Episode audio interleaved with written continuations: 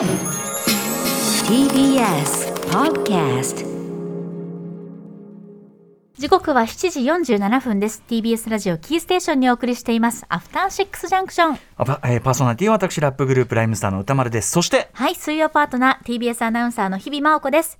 さてここからは新概念提唱型投稿コーナー。水曜日の企画はこちら。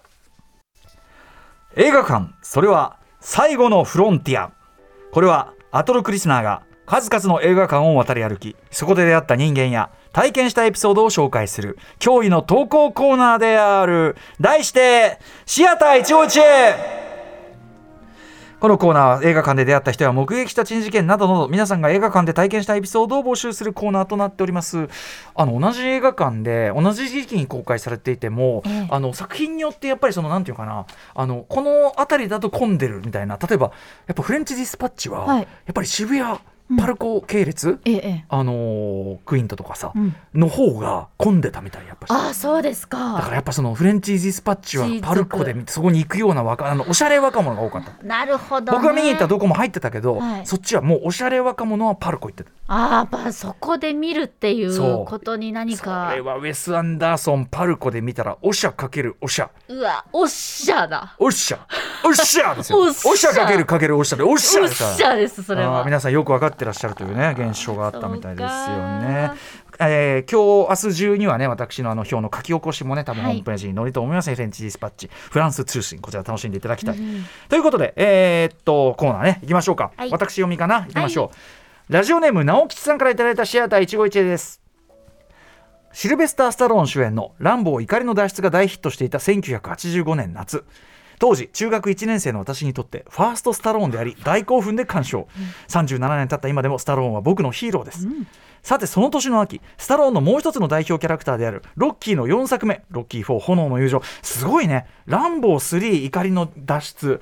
でロッキー4が同時っていうもうスタローンはもう頂点を極めてる年ですよね。本当ですね。とも人気的にはね。無双状態。うん、無本当に無双状態、うん。翌年こ、えー、4作目が翌年公開されるということもあり、えーロッキー1作目から3作目までを期間ごとに上映するロッキーフェスティバルが開催されていたので、えー渋谷東急にロッキー3を初めて見に行きました、一緒に見に行ったのが同級生の千葉君千葉君はいいやつなのですがおしゃべり好きの知ったかぶり自慢をするお調子者キャラでした。えー中学1年じゃね、えー間違いなく千葉君も初めて鑑賞するであろうロッキー3なのですが電車の中でも劇場に入って座席に座っても俺ロッキーのこと何でも知ってるんだぜトークを俺に僕に、えー繰り広げておりました。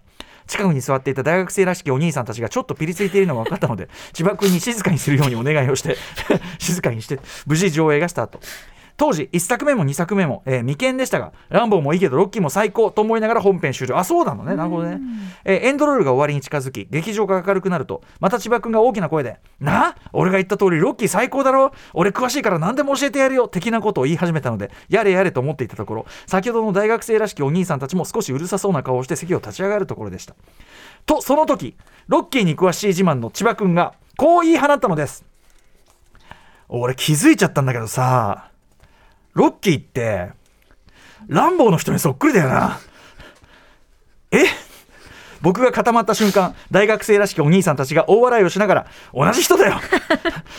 どっちもシルベスタ・スタローンがやってんだよ。勉強しろよ少年。まあ過去笑いっていうね、と言ってにこやかに去っていきました。千葉君はえ？同じ人なの？すすごくない？と素直にびっくりしていて僕もお笑いしてしまいました。素直に驚いてくる驚いている千葉君も最高でしたが同時にスタローンの偉大さを感じた僕は完全にスタローンファンになってしまいました。とっくに当時の劇場はないですがスタローンファンになった記念すべき日は楽しかった思い出です。いやー映画館って本当にいいものですね。いやー可愛いね千葉君ナイね。ス千葉くんかわい。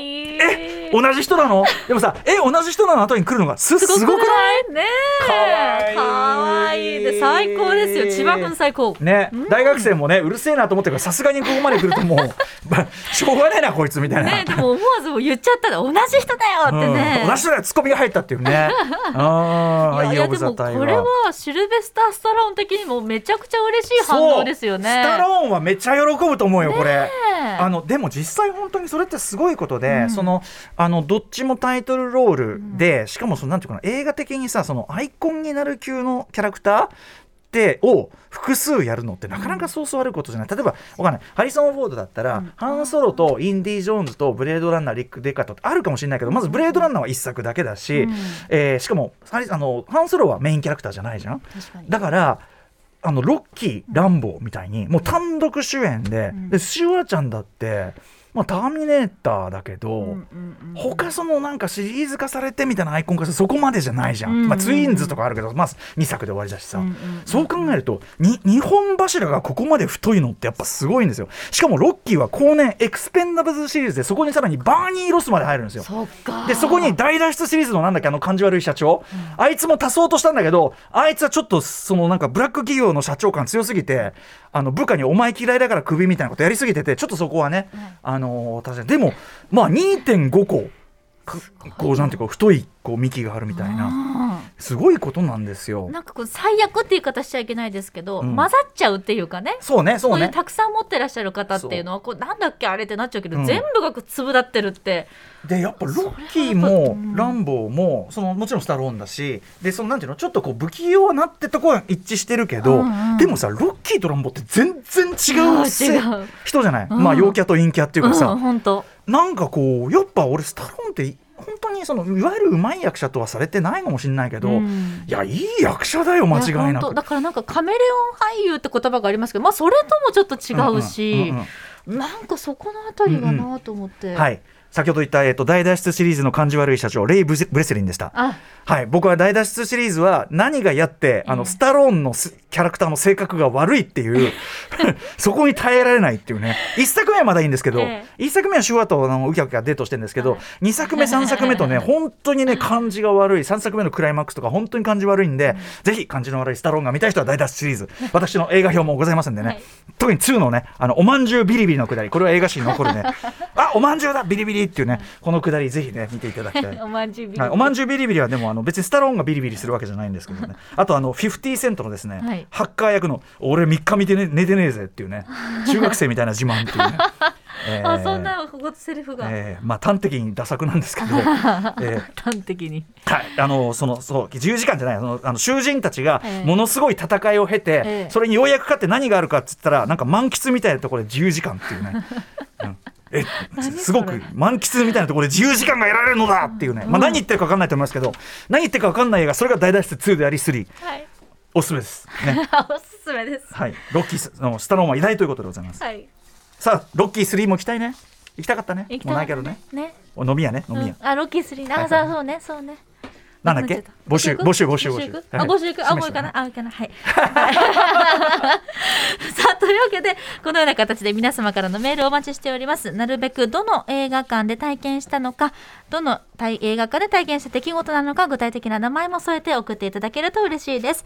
宛先の、えー、宛先は歌丸アットマーク tbs.co.jp までです。メールが採用された方には番組ステッカー差し上げております。以上新概念提唱型投稿コーナー本日水曜日はシアター一期一会でした。After Six Junction.